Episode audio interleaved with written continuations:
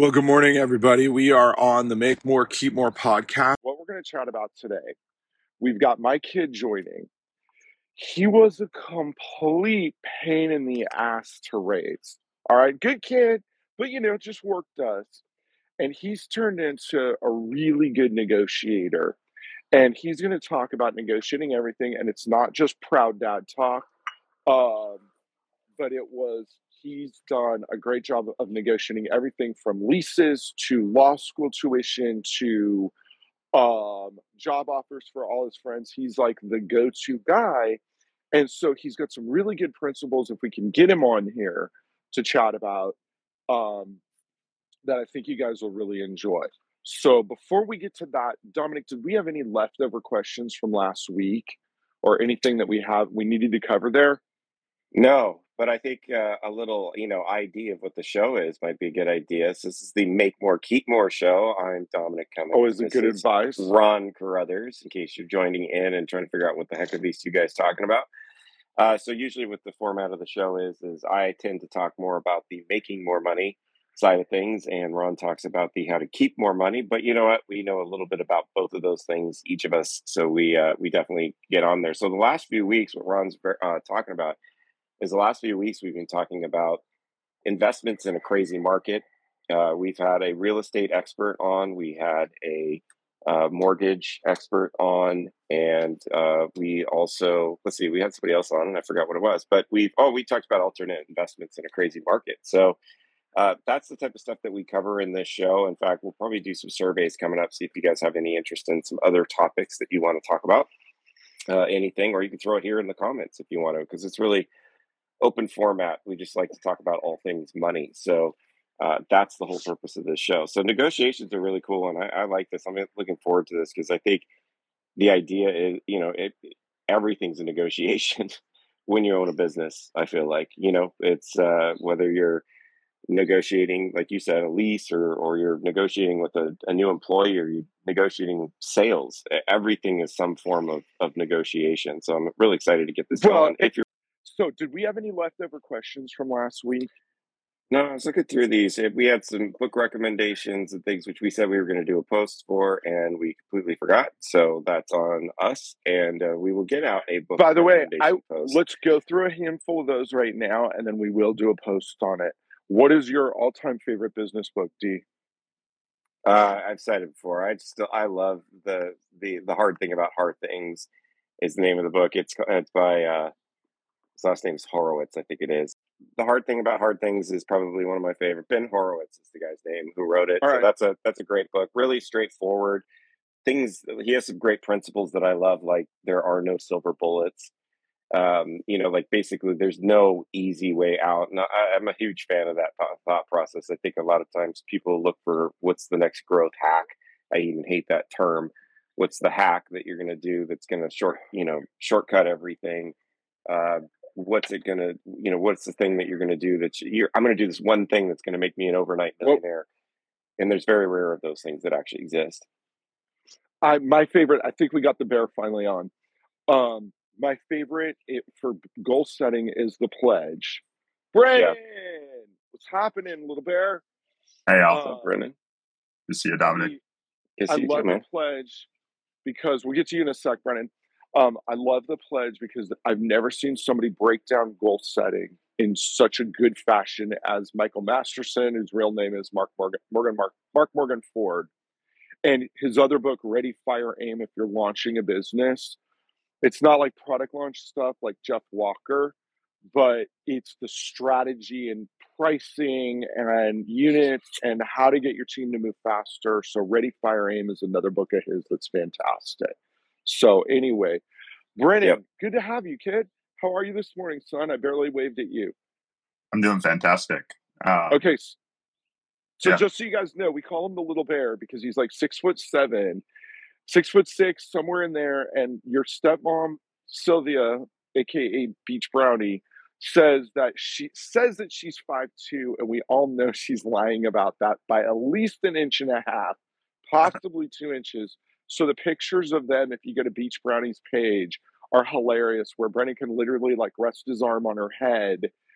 So it's kind of funny to call him Little Bear. Thank you for joining us this morning, Kid. You are, why don't you give them 2 seconds of background about you and where you went to school and career and stuff, and then we'll dive right into negotiation stuff. Sure. I'm 26. I did undergrad at Northeastern University. I did a major in finance, minor in social activism. I started a company while I was there with a friend of mine, graphic design, branding, web design, web development, just general design agency. Been running that now for four and a half years. 4.5 years. And I'm starting law school in the fall at UT Austin. Nice. We're going to be going to some, Dominic, I think you're invited. We're going to have to do the podcast live from a UT. We're looking at the Baylor game or the TCU game or something like that. So hands down, the funnest college stadium I've ever been to. And I'm a big USC fan, and I've been to, you know, all of the UCLA, all the, those games, the UT Austin game, best college football experience I've ever done. That cannon that they launch off will launch you out of your seat. It's so freaking loud.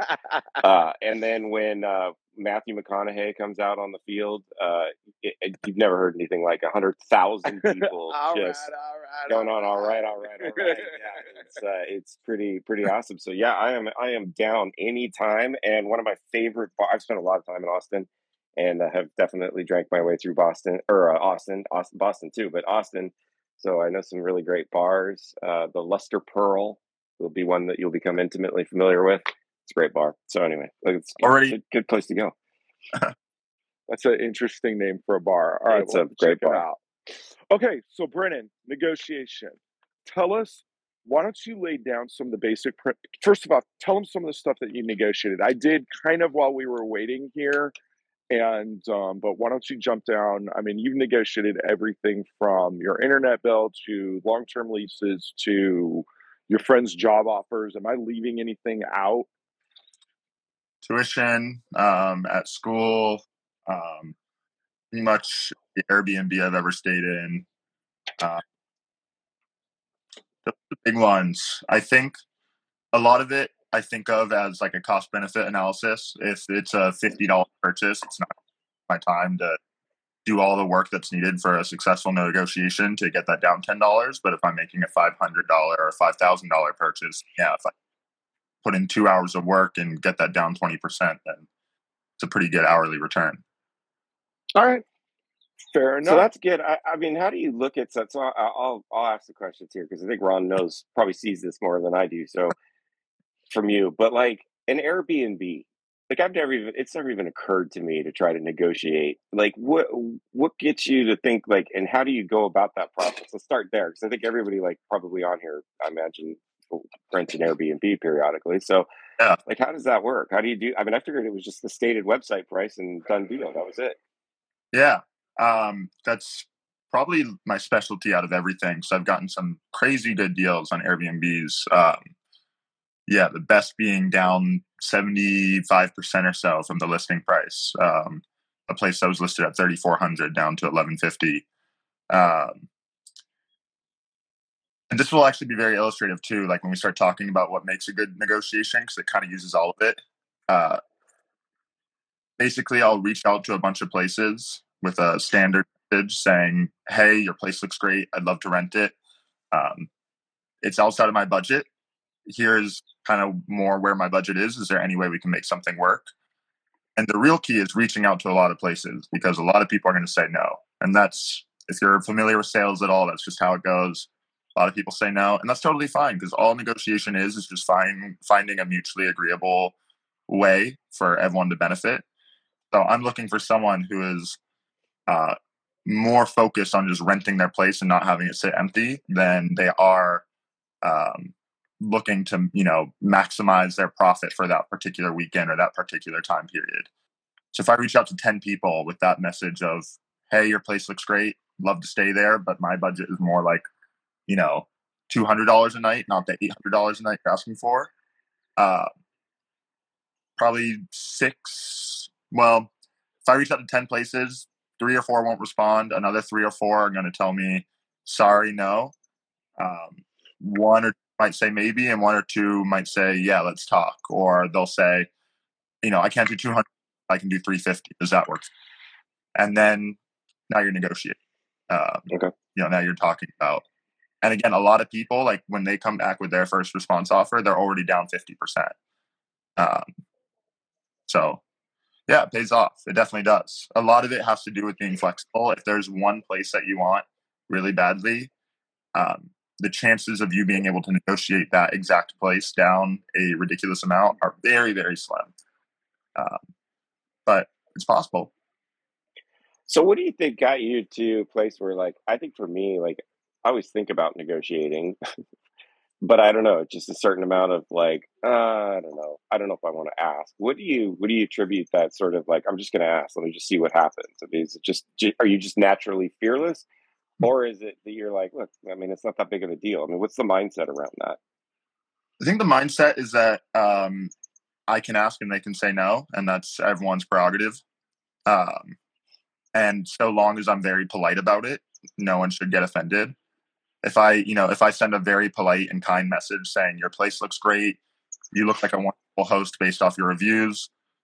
Unfortunately, I just simply, and you know, I'm not lying. I simply, you know, I would never stay at a place for $800 a night, just at this point in my life.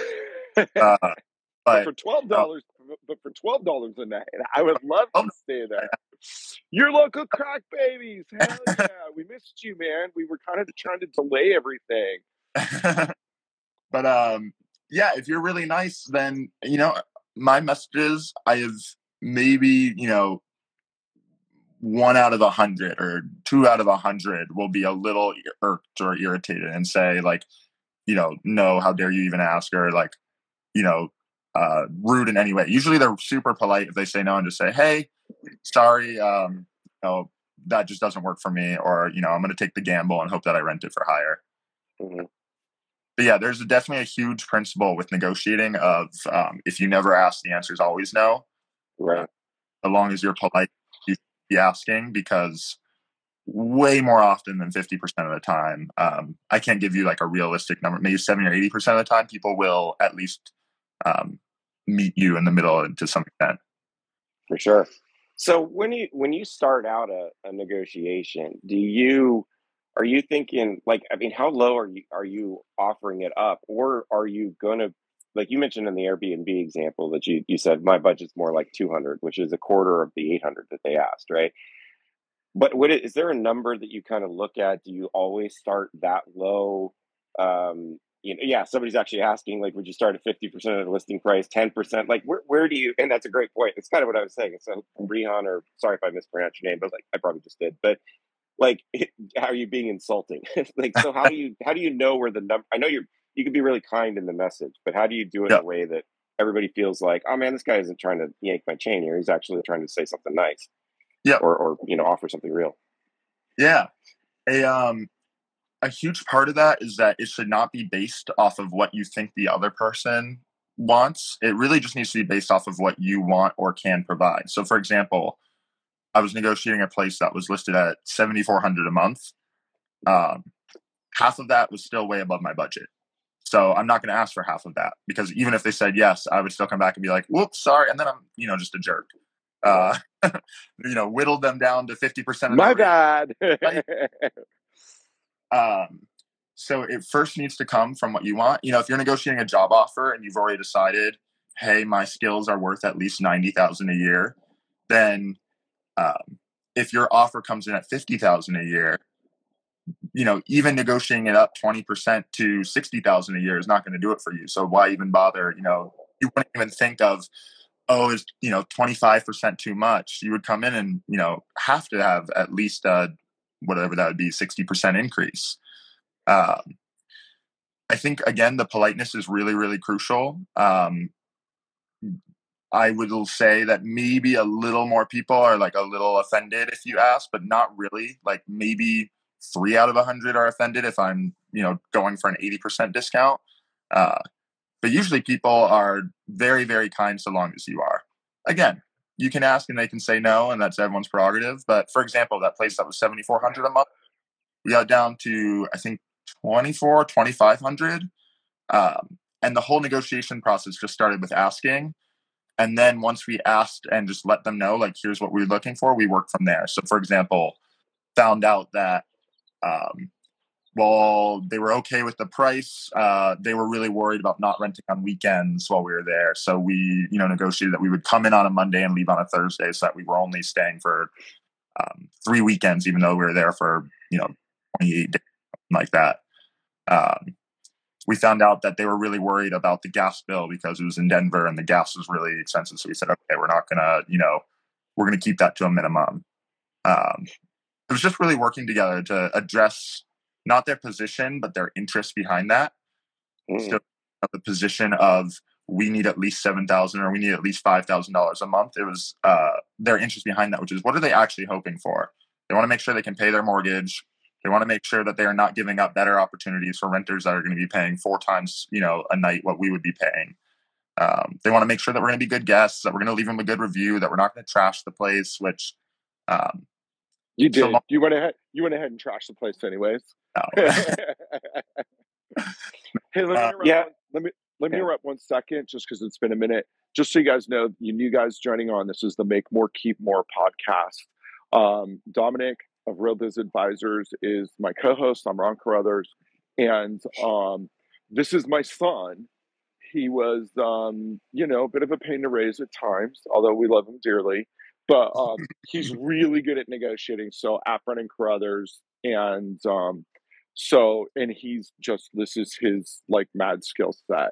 So besides doing graphic design and branding and stuff like that. Which are you taking on any more clients, Brennan, before you go to law school? No. Yeah, you're done. All right. I'm done. I've got 2 projects I'm wrapping up right now, and I'm hoping to have those done in about 3 weeks. And all right.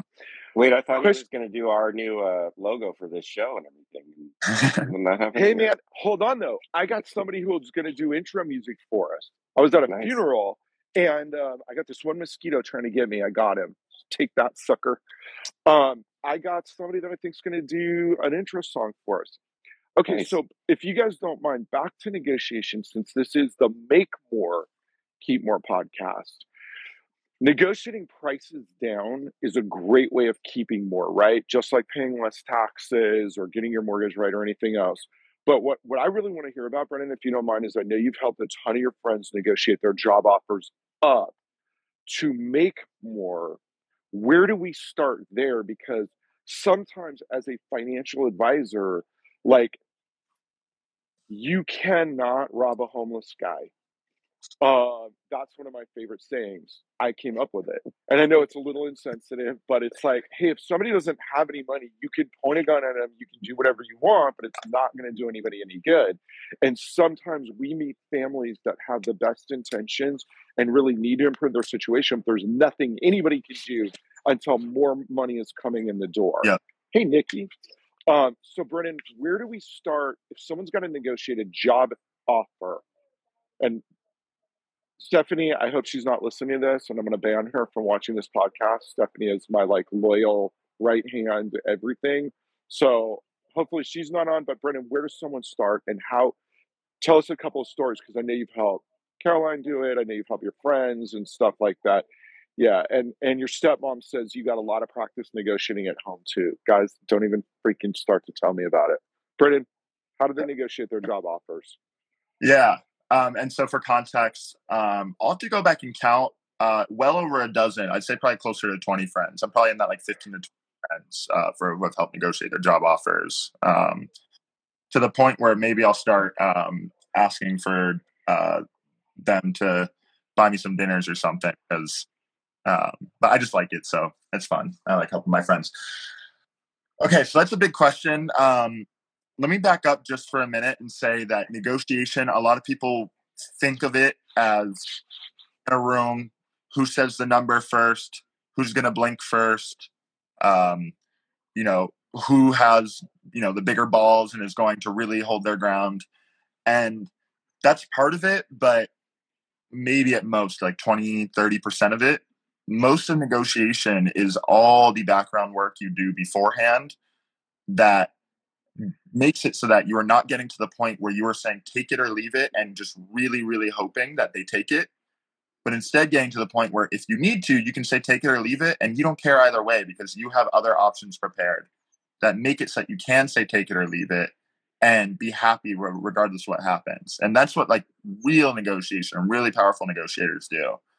So they are beforehand doing research about the job, making sure that they are not just saying, hey, you offered me 50K and I want 90, but saying, hey, you offered me 50K and the market average in this, in this industry is 80K. And also I come with 2 years of experience and I, have industry experience in your, they are doing that background research that anchors their negotiations and is not just making it a battle of wills, but rather you are referencing something outside that has more power than just their wins.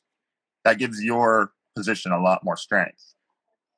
Even more importantly, they're developing other options. I know, Dad, you guys talk about this on your podcast. You were, tweeting about this all the time. Never have just one of anything. And that's very true when it comes to negotiation.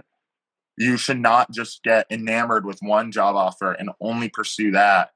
And then at the end of it, really hope that they make you a fair offer. You need to constantly be developing multiple options that if they come in and you're looking for that 90K and they offer you 50 or 60, not only do you know that you're worth more than that and you need more than that, you also can go in and say, look, I also have an offer somewhere else for 80. I like your guys' culture better, but they've got better benefits. And you're just trying to, at that point, extract, the best that you can get from both sides. So that is a part. Tell us one of the stories, tell us an example of one of your friends' negotiations, if you don't mind. How did it actually go? Yeah. And they can remain nameless, or you can name them. Or I'll say nameless. Then I ask it. Let's call one of my friends. This is maybe a more moderate story. It's nothing crazy, but it did, result in some benefits. This is a friend, Allie. She was looking for her first job out of college. Her and I are very good friends. So she knew that I'd helped some other friends negotiate and was just like, hey, what should I do? Hold on, I'm getting text. I'm getting text too. You still got me? Yep. I got you a little better. Cool. What do I do? And I was just like, get job offers first, try to get them at the same time if you can, and then come to me. So she did. She got 2 job offers that came in each other, both for the exact same amount for $65,000. The first thing I said was just politely ask for more. You don't even have to name an amount. And frankly, it's better if you can just politely ask for more. You write back 3 sentences. Hey, interviewer, thank you so much for your generous offer. It was so wonderful getting to know you and the team. I think that this is an amazing fit for me. Given the, you can reference outside things, or you don't even have to. You can just say, is there any more you can offer? I was looking for, and if you want to give a number, you can. That's more up to personal preference on, who says the number first. I personally like to, because I'm usually shooting for the upper range of something. But yeah, just ask for more. Sometimes they say no, sometimes they say yes. I think it's always important to start with salary, because at the end of the day, that's how you make more. But what you're going to do after that, you're going to see how they respond. And by the way, way more than 50% respond and do raise. Sometimes it's only, here's an extra $2,500. Sometimes it's as much as I had a friend a couple months ago who got an extra $15,000, literally just for a 3-sentence email that said, can I have more, please? So that's a huge one. Once you start that conversation, you are also going to want to start talking about everything that's non-salary too. And there are a ton of things that can move on. But I always recommend starting with salary first, because that is the thing everyone thinks of on negotiation. A lot of the time they will offer more, but even if they won't, once they're saying, sorry, we're really firm on salary, we cannot offer you anymore, then you say, okay, well, you offered me 2 weeks vacation. So, 401k match. I'm looking more for 5 weeks and a 5%. All of that is very helpful, and asking more the soft benefits. The soft benefits. How much time off do I get? What kind of expenses do you have for my personal edification, for personal, and professional development? Are y'all giving me a signing bonus? Are y'all, giving me? What kind of health benefits are you giving me, et cetera, et cetera? Those are huge. But again, all of this becomes so much more powerful once you have another offer, because then you can say, look, I really love your company. I want to work for your company. But this other company, they're offering me the same salary as you. Plus, they're offering me, 3 more weeks vacation time. I want to work for your company, but at the end of the day, I am looking out for my own self-interest. Can we work together and find something that works? That is another thing with negotiations, especially more tense ones that seem like, one side's going to win. It's like a zero-sum game. If you get more, they get less. You need to do everything you can to try to reframe it as we both want something and we need to work together to make that happen. As in, my potential future employer really wants to stop recruiting and going through that process, and they already have indicated that they like me and want to hire me. I really want more money and more job stability and more benefits. How can we work together to find something that strikes a deal where I will sign on the dotted line and feel good about the benefits that I'm getting as a result? We have, Brennan, if I can interrupt for a sec. This is the Make More, Keep More podcast. If you guys are just jumping on today, we got Dominic of Real Biz Advisors. He's on every week, but we got my son, Brennan Carruthers. And we've got some questions in here. And you can follow him at Brennan Carruthers, but he was too poor to afford the last S. So I think it's only at Brennan Carruthers. But we've got some questions in here. And one of them was, where do you go to find the research on what that salary should pay? I know when we were looking at renegotiating Stephanie's salary, which we're kind of in the middle of right now because she's taking on some added responsibilities, we went to Indeed. Pardon? That's Stephanie calling me. Well, I think we lost Ron. Yeah.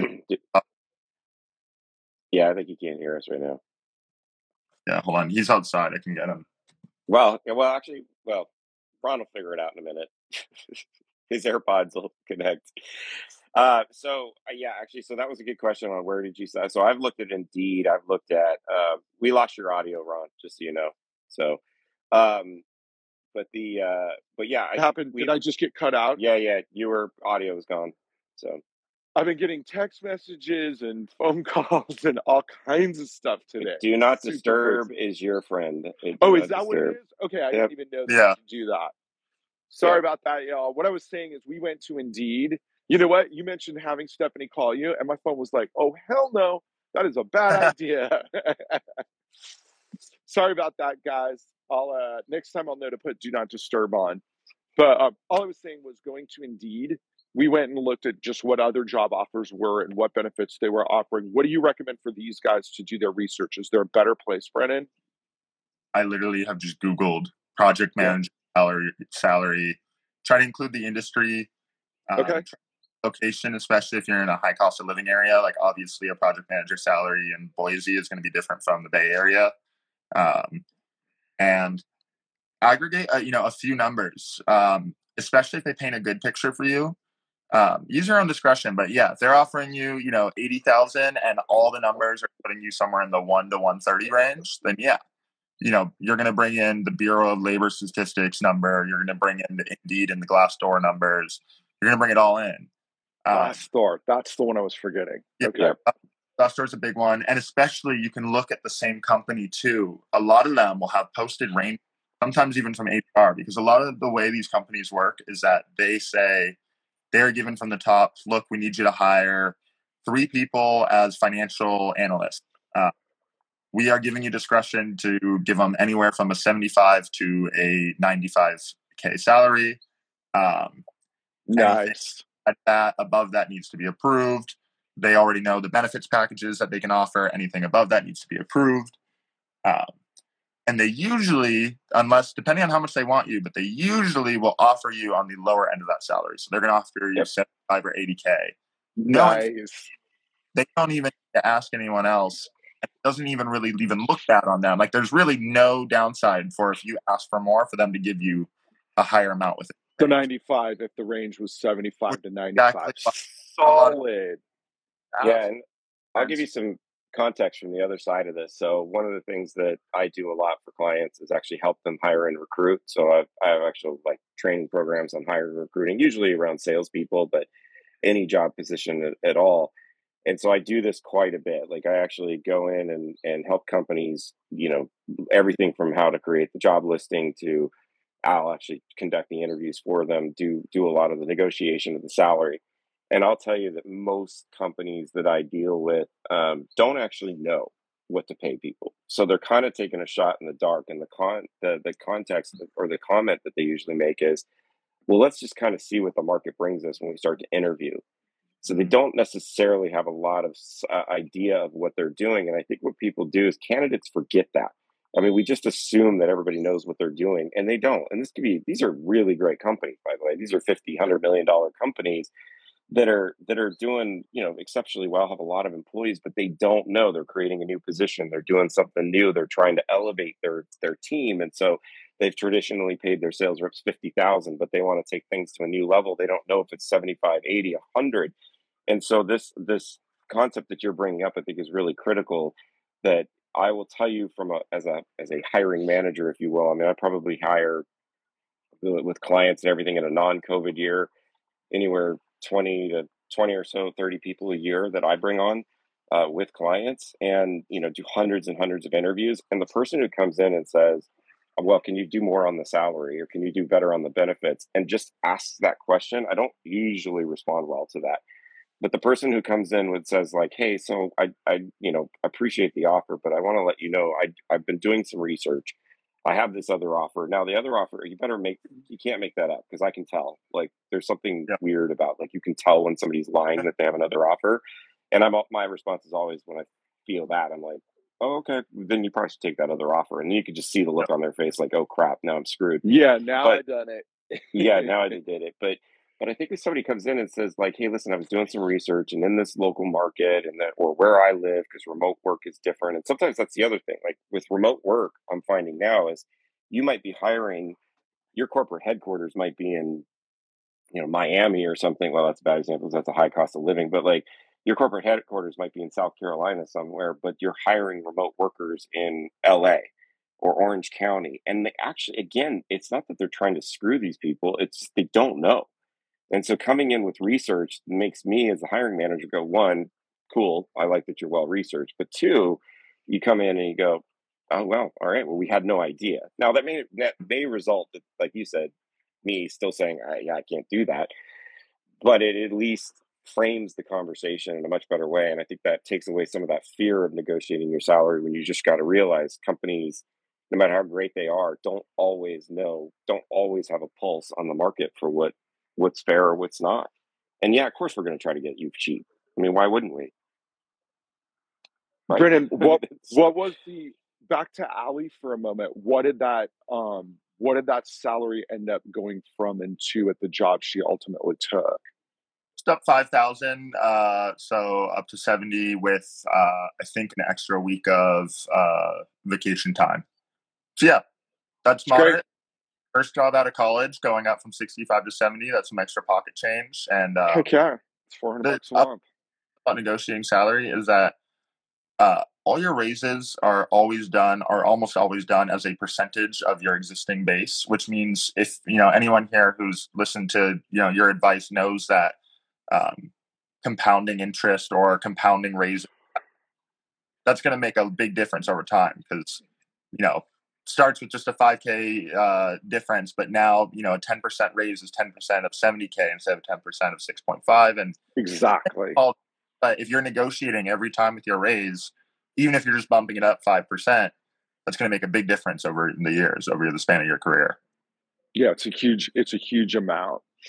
We got another question, Brennan, about negotiating a bill. Someone had a bill that they were like, hey, it might go to collections. Do you have any advice for that? Have you ever done that? I know we're going to get the Credit Queen on here one of these days, if we can keep her F-bombs to under like 1 a minute. She's hilarious, but definitely got a mouth. She's like, sometimes you're better off having it go to collections, because we'll just repair their credit on the back end. So yeah. I know she said that. because they'll knock the bill down. Do you have any experience, like with your friends or anything, doing that, and any ideas for that? Only a little bit. And I will say, from what I know about things going to like collectors or to like collection agencies, read a little bit more about that, because there are a couple extra rules there. For example, not admitting that the debt is yours, otherwise they can nail you for the full amount. Or once you negotiate a deal, if you break it even by a little bit, 1 day late on your payment, the deal will be off. If you had negotiated your debt down to 80% and then you break it by 1 day, back up to the full 100%. So if you're working with a collection agency, definitely do a little bit of that background research. I do know that the way that debt collection works is that they are buying the debt from whoever the original debtor is at pennies on the dollar. Usually it's like 3 to 10%, depending on how delinquent you are, 30 days out, 90 days, 180 days, whatever.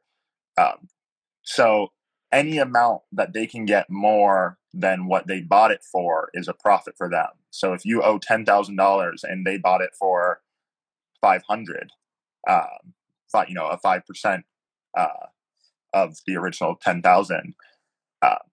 If you can even pay them $800 on your original $10,000, they're turning a profit there. That's one thing to know. Other than that, I don't really have any personal experience with it.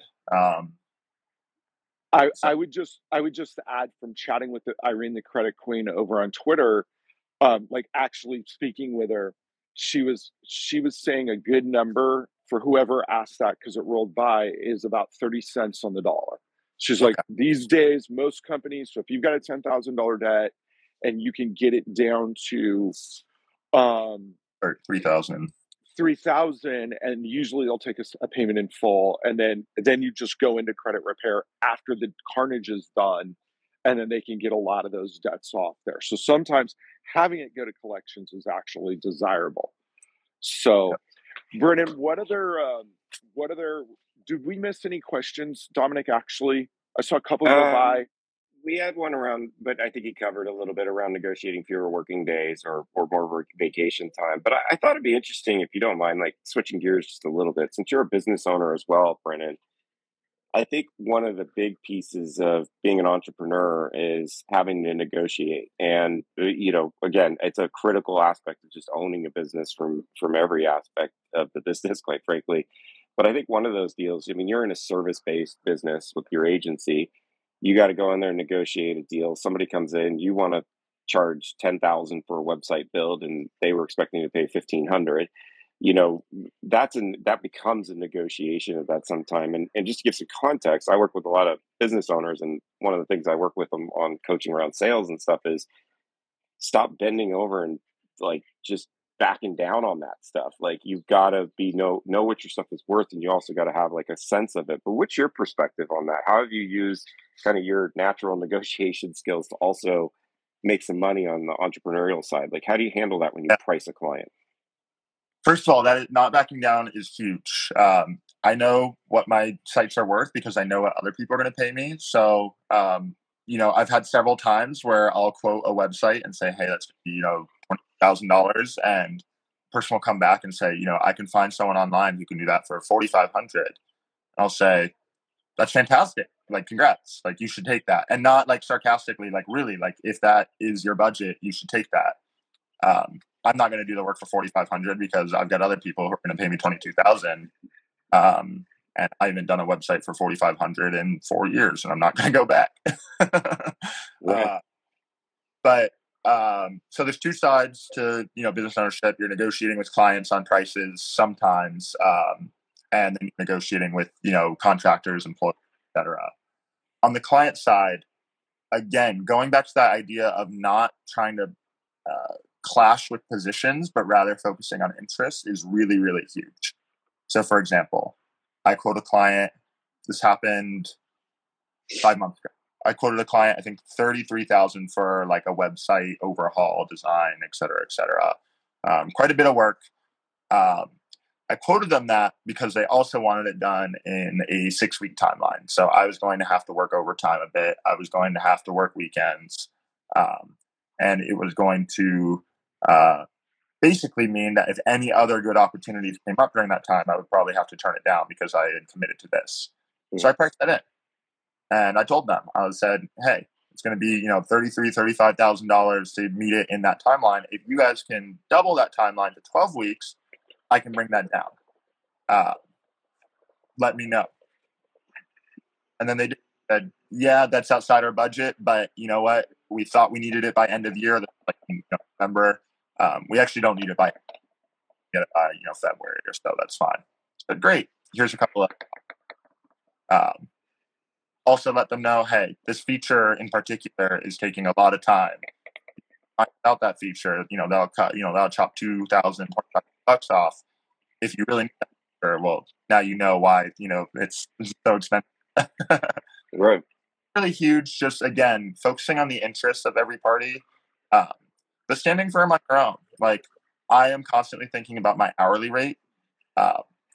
I think a lot of business owners focus on their top line revenue, which is fine for some businesses, and it depends on what you're in. But for me, in a services business, I would much rather make $70,000 a year at a $250 hourly rate than making $90,000 a year at a $120 an hour rate. Because at the end of the day, I don't want to work 2.5 times more hours. That's a really good point, Brennan, is what is, as a business owner, what is your hourly rate? What's your minimum daily rate? What are you not? I mean, Naomi Campbell, the supermodel, had a great line, 30 years ago, I don't get out of bed for less than $10,000. And, back then, $10,000 was real money. It'd probably be 25 to 30 now. Yep. Not even gonna put clothes on. I'm going to stay in bed and do supermodel things like drink champagne and probably cocaine. I think that's what supermodels were into back then.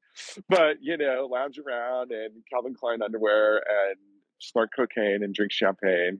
And all right, you're going to pay me enough. But knowing your hourly rate is brilliant.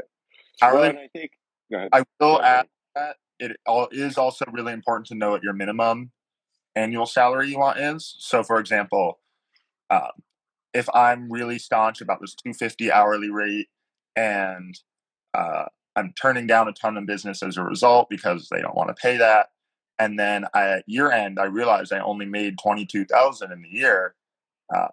That is a whole different ballpark. That is not all right for me. I need to be making more than that. So for me, I think to myself, all right, in order to live a comfortable lifestyle from, whatever that means for me, I need to be making at least $80,000 a year. Yeah. Someone just posted Nordic Sound was a great comment. Always negotiate options, not your value. It's great. Yeah. Great point. By the way, for a bunch of you just joining us, this is the Make More, Keep More podcast. We do this every Friday at 8 a.m. We got my son, Brennan, on today. That's the tall kid. The other one's Dominic. You see him every week. Nobody cares about you, Dominic. But Brennan, what books did you read? Like, where did you go? Because I know there's a couple books that you recommend. What do you recommend for getting good at this? I've read probably about 8 or so negotiation books. I was just looking this morning, racking them up, including the most recent one I read is called Never Pay the First Bill, and it's specifically about negotiating in the healthcare industry. So if anyone has some... Really? It's really good. I did that because... well, as you guys know, I just had a big double jaw surgery a couple months ago and did not want to pay that $135,000 bill that came in. So I read that book. But the two books... By the way, Brennan, I have to interrupt before you get to those two other books. Dominic, this was kind of impressive. Someone said, get my wife's name out your mouth. Brennan did an impressive skill, which is his jaw was completely wired shut, and we thought we were going to get silence for a little bit. And as I'm picking up at the hospital, he did not shut up once. And he's like, so, John, where are we going for a day? And I'm like, Brennan, that is actually, I'm kind of impressed here. Okay, what were the two other books? So, again, if you have any hospital bills or anything in the medical industry, never pay the first bill. But the two... And I think for our person earlier, it was a medical bill that they were looking at. So definitely grab that. I had never even heard of that book. So Good to know. It came out like a year ago, but it's great. The two main books for negotiating that I think you can cover most of like basic negotiating principles are Getting to Yes and Never Split the Difference. And I'll briefly cover each one, 30 seconds to each. Getting to Yes is the principal negotiation guidebook. It came out in like, I think the late 70s, early 80s from the Harvard Negotiation Project. It is, in an ideal world, here's how to be principled about negotiation. There is a ton of gold in there. It is also criticized for being very idyllic in that it makes all these assumptions of like, yes, this is how it should be, but is that how it is? But there's still a lot of good stuff in there that I've used time and time again in my negotiations. Things like working together as a team, separating the problem from the person so that you're able to maintain good relationships with someone while also being very, very firm in what you want. Right. Focusing on interest, not positions, which we've talked about a bunch already today. All those kinds of things are all from Getting to Yes. I think they were the first ones to come up with the idea of the BATNA, the best alternative to a negotiated agreement, which is basically like, if this negotiation doesn't work out, what are you going to do instead? Just the idea that the stronger the other options you have, the better your negotiating position is. That's Getting to Yes.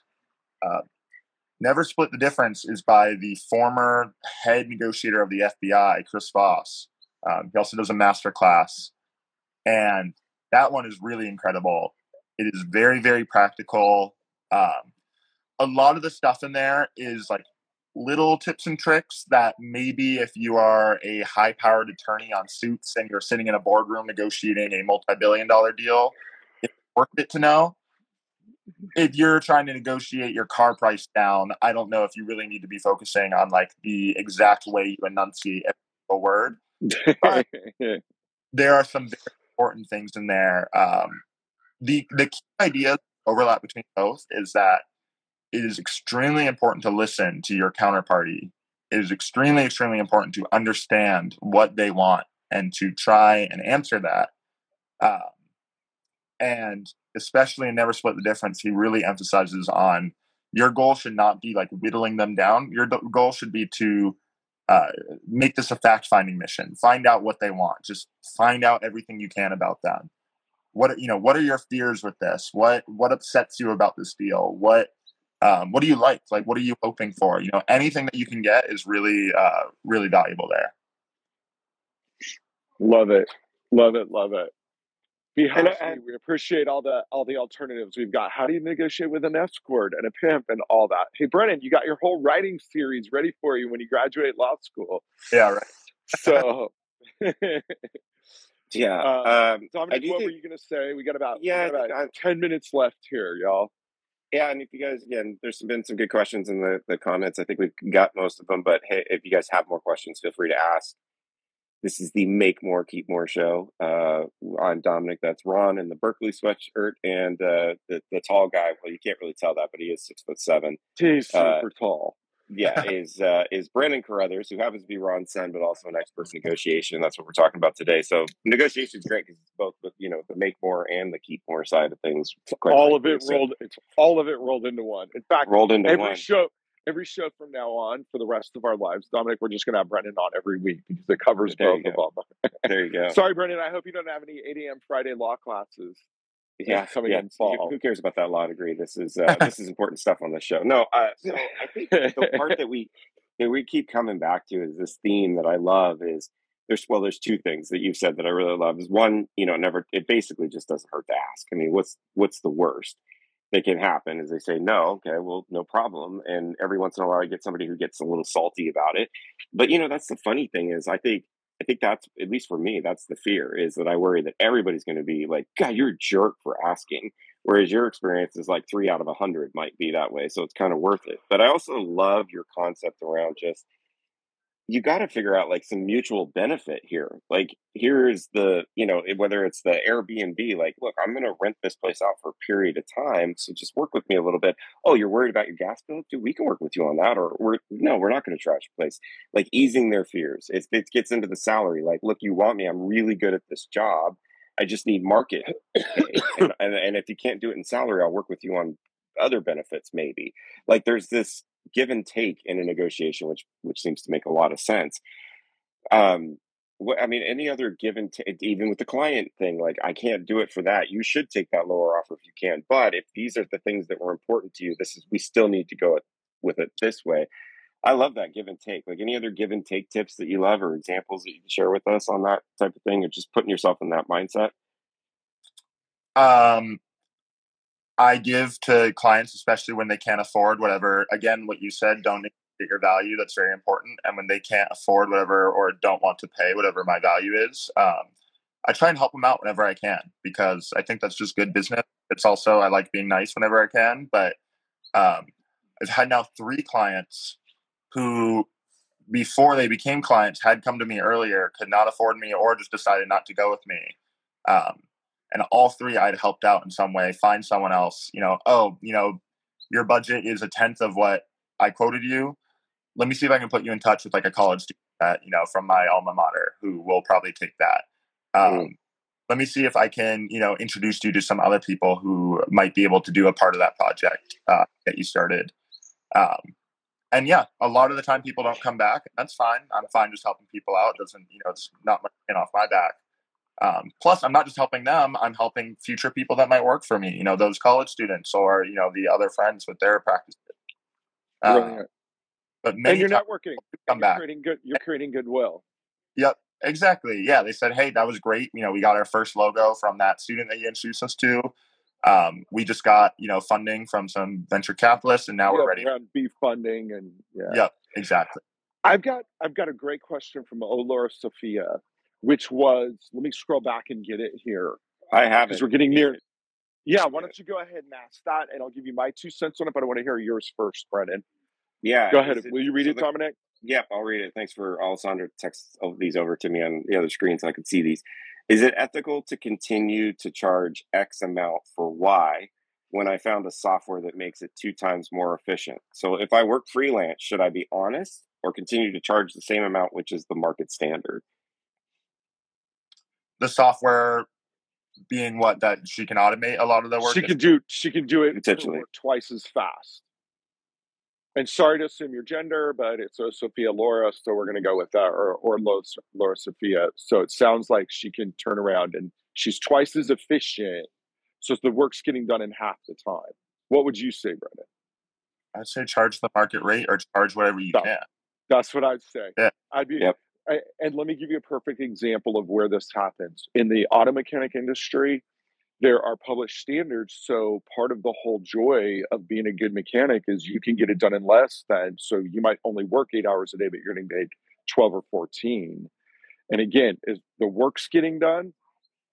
So that's the concern I would have. If you really feel bad and they're a great client, give them a 5 or 10% discount. But I wouldn't cut what you're doing in half. No, absolutely. Okay. And again, whatever the market rate is, for me, I think of the market rate. Like, I don't think about the market rate at all, except when I'm hiring people, because you're not.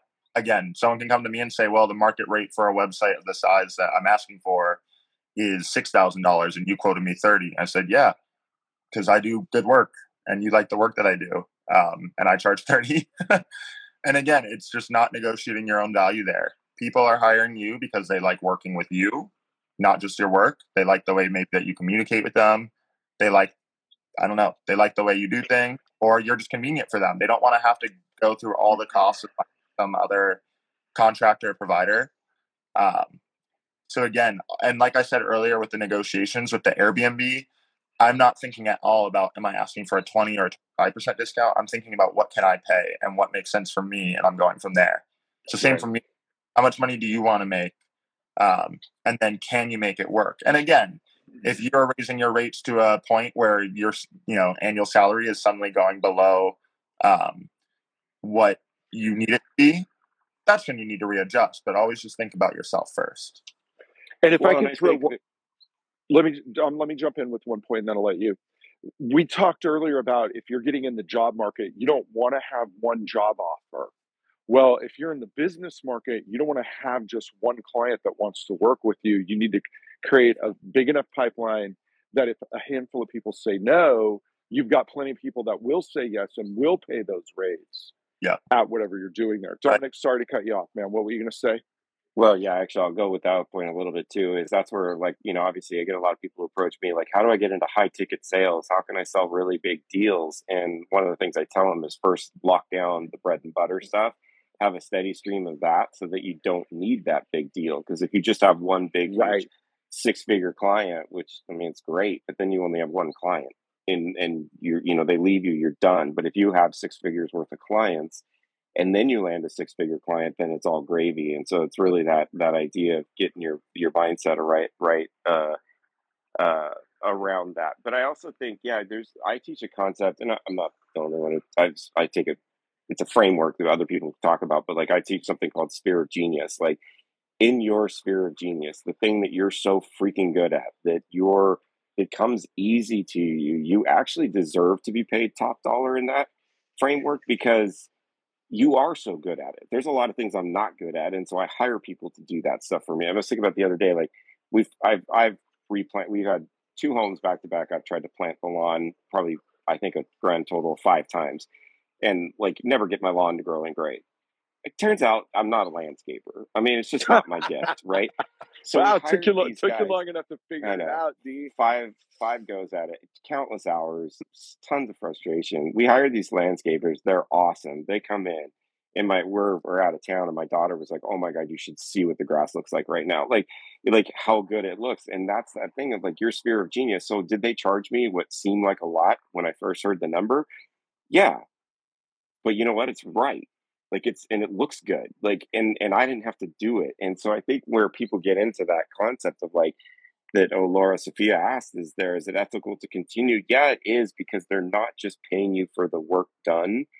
They're paying you for everything else. They're paying you for less headache. They're less, and most of us don't care how long the job takes as long as the job's done. That's what I care about. Right. I want the results. And as soon as you become results-based in your business, then, you know, and you can pitch to the results and talk about the results, then the budget will be a factor. But then that's when you can say like, okay, well, if that's out of your budget, I can remove this particular feature and cut down the price by $10,000 if you want, you know, and then we'll build that on later or whatever, you know, and then all of a sudden you have a long-term relationship with the client, which isn't a bad thing either. I know we're wrapping up soon. I do want to jump on that, the results oriented thing. To anyone out there starting or thinking of starting a services business, that is the number one thing I've done, is I changed from charging an hourly rate to a flat fee based off what's being done, because I realized I want to negotiate my hourly. I don't want someone telling me, well, I don't think that your work is worth this much. And at the end of the day, they don't care if the website I make them takes 100 hours or takes 500 hours. What they care is that they get the website that they paid for and that it has the features that they paid for, et cetera, et cetera. And that is the number one way you can also like negotiate up your hourly. Because if I told someone that's hiring me, yeah, you're actually paying me $900 an hour, that website paying me $30,000 for actually only took me whatever, you know, 45 hours to make. They don't give a damn how much it took me to make. They want the website, and they already agreed, yeah, that website's worth $30,000. Perfect. In fact, the better that you get at your job, you'll be able to do your service better for less time, and your hourly rate should skyrocket because of that. And people are absolutely, you know, I want $1,000 or $1,400 an hour, but if you just focus on what they're getting, which is all that matters at the end, you're going to be able to negotiate really easily. And again, then you can just completely tie it to how much does that thing cost? Oh, you really want, you know, that cool micro animation on that site? Buddy, that takes a lot of work. That's going to cost you. But if you don't want that, now we can bring it down and get more in your price range. Yeah, brilliant.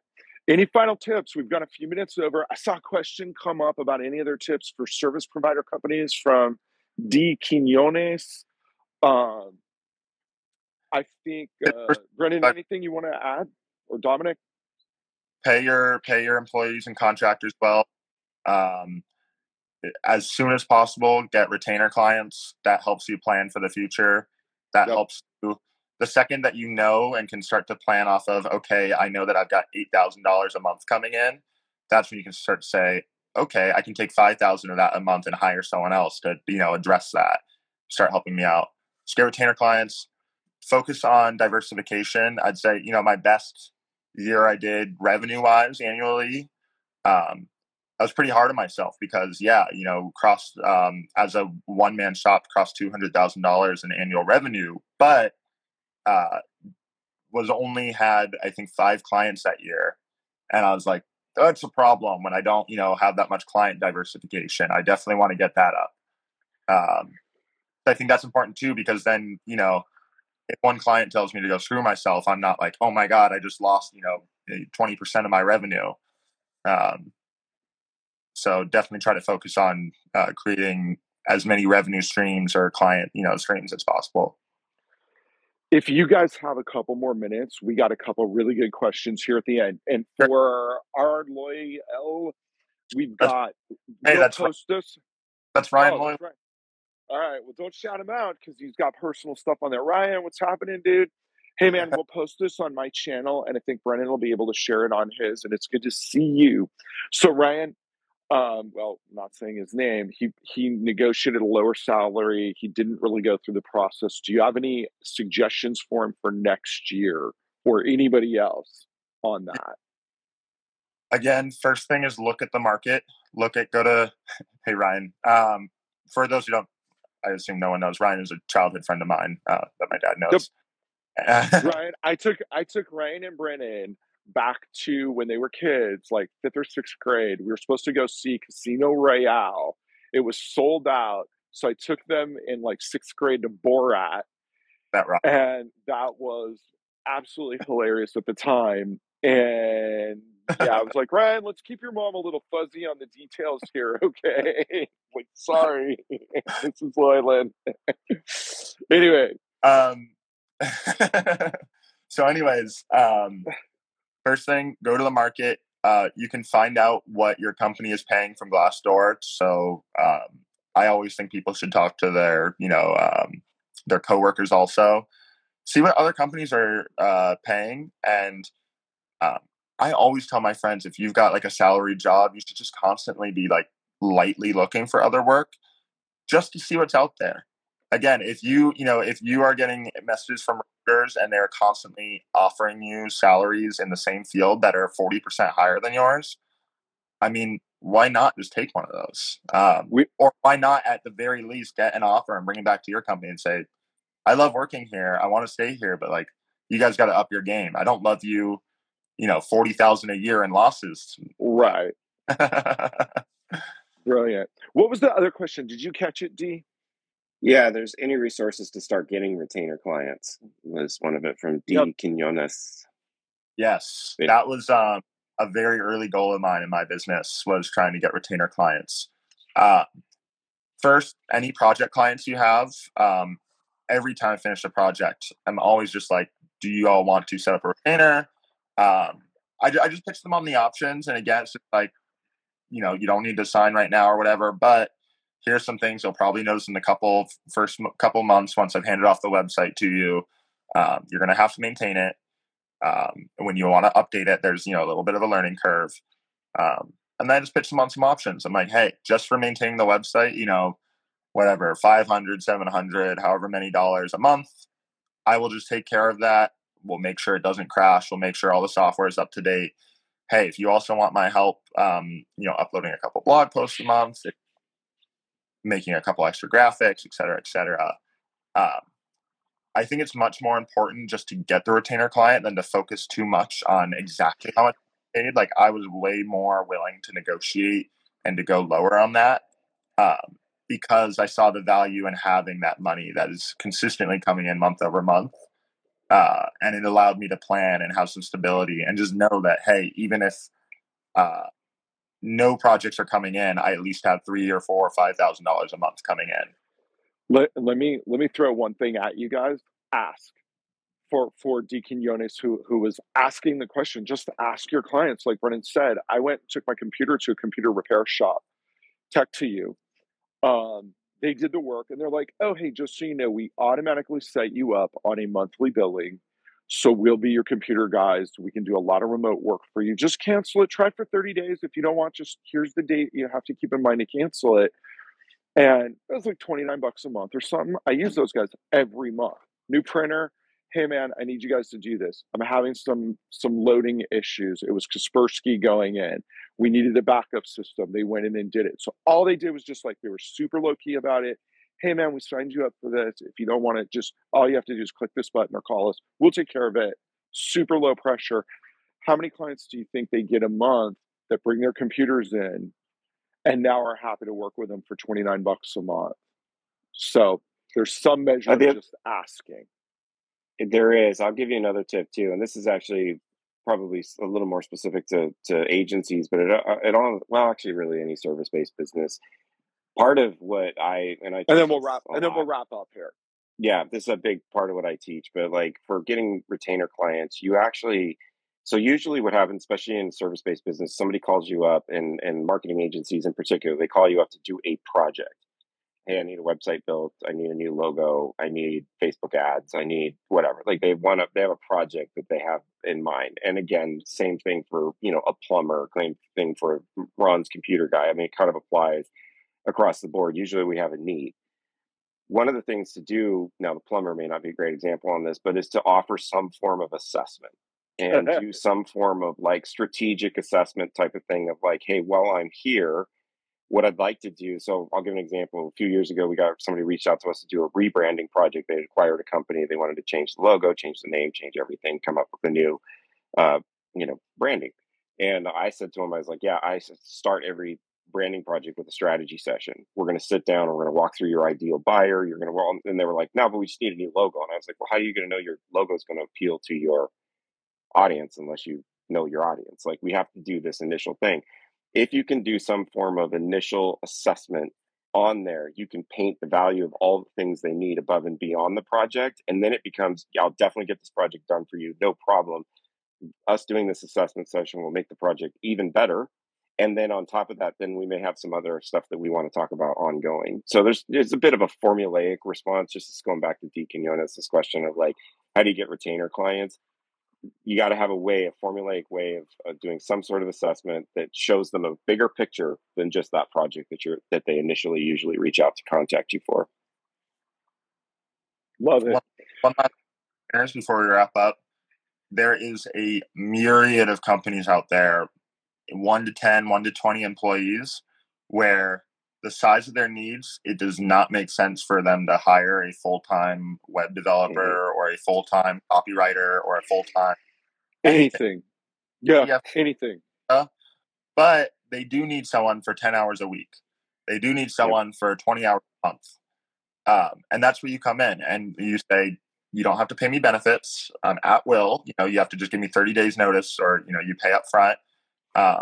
I charge a higher hourly rate because I'm not getting the benefits, but you are getting a huge benefit because you are not signing an annual contract with me. I am providing you flexibility to continue to grow your business, and you grow from 10 employees to 15. Perfect. Let's have another conversation. We'll ramp my retainer hours up from 20 a month to 30 a month. So if you are looking for a retainer client and you have a skill, look for companies that need that skill, but not enough to hire someone full-time. Yep. Brilliant.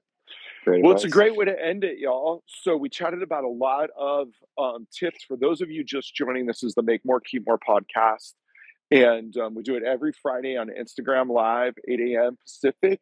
This will be posted for those of you that join late or missed the early part of it on my page.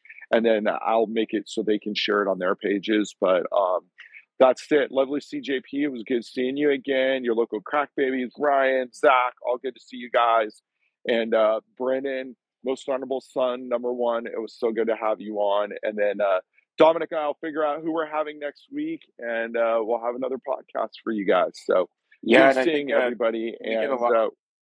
We get a lot of questions about whether we're going to place this somewhere else. Ron and I are actively working on how to rip the audio so we can get this posted other places, just so everybody knows. Yep. So that is coming soon. We're like a Fiverr conversation away. Let me show you the view again from where we're at. We're like a Fiverr conversation away from doing that. So we just got to reach out. All right, guys. Good seeing everybody. And again, great questions. Brennan, thank you so much. And we will do it again next week. Good seeing you guys. All right. See you guys.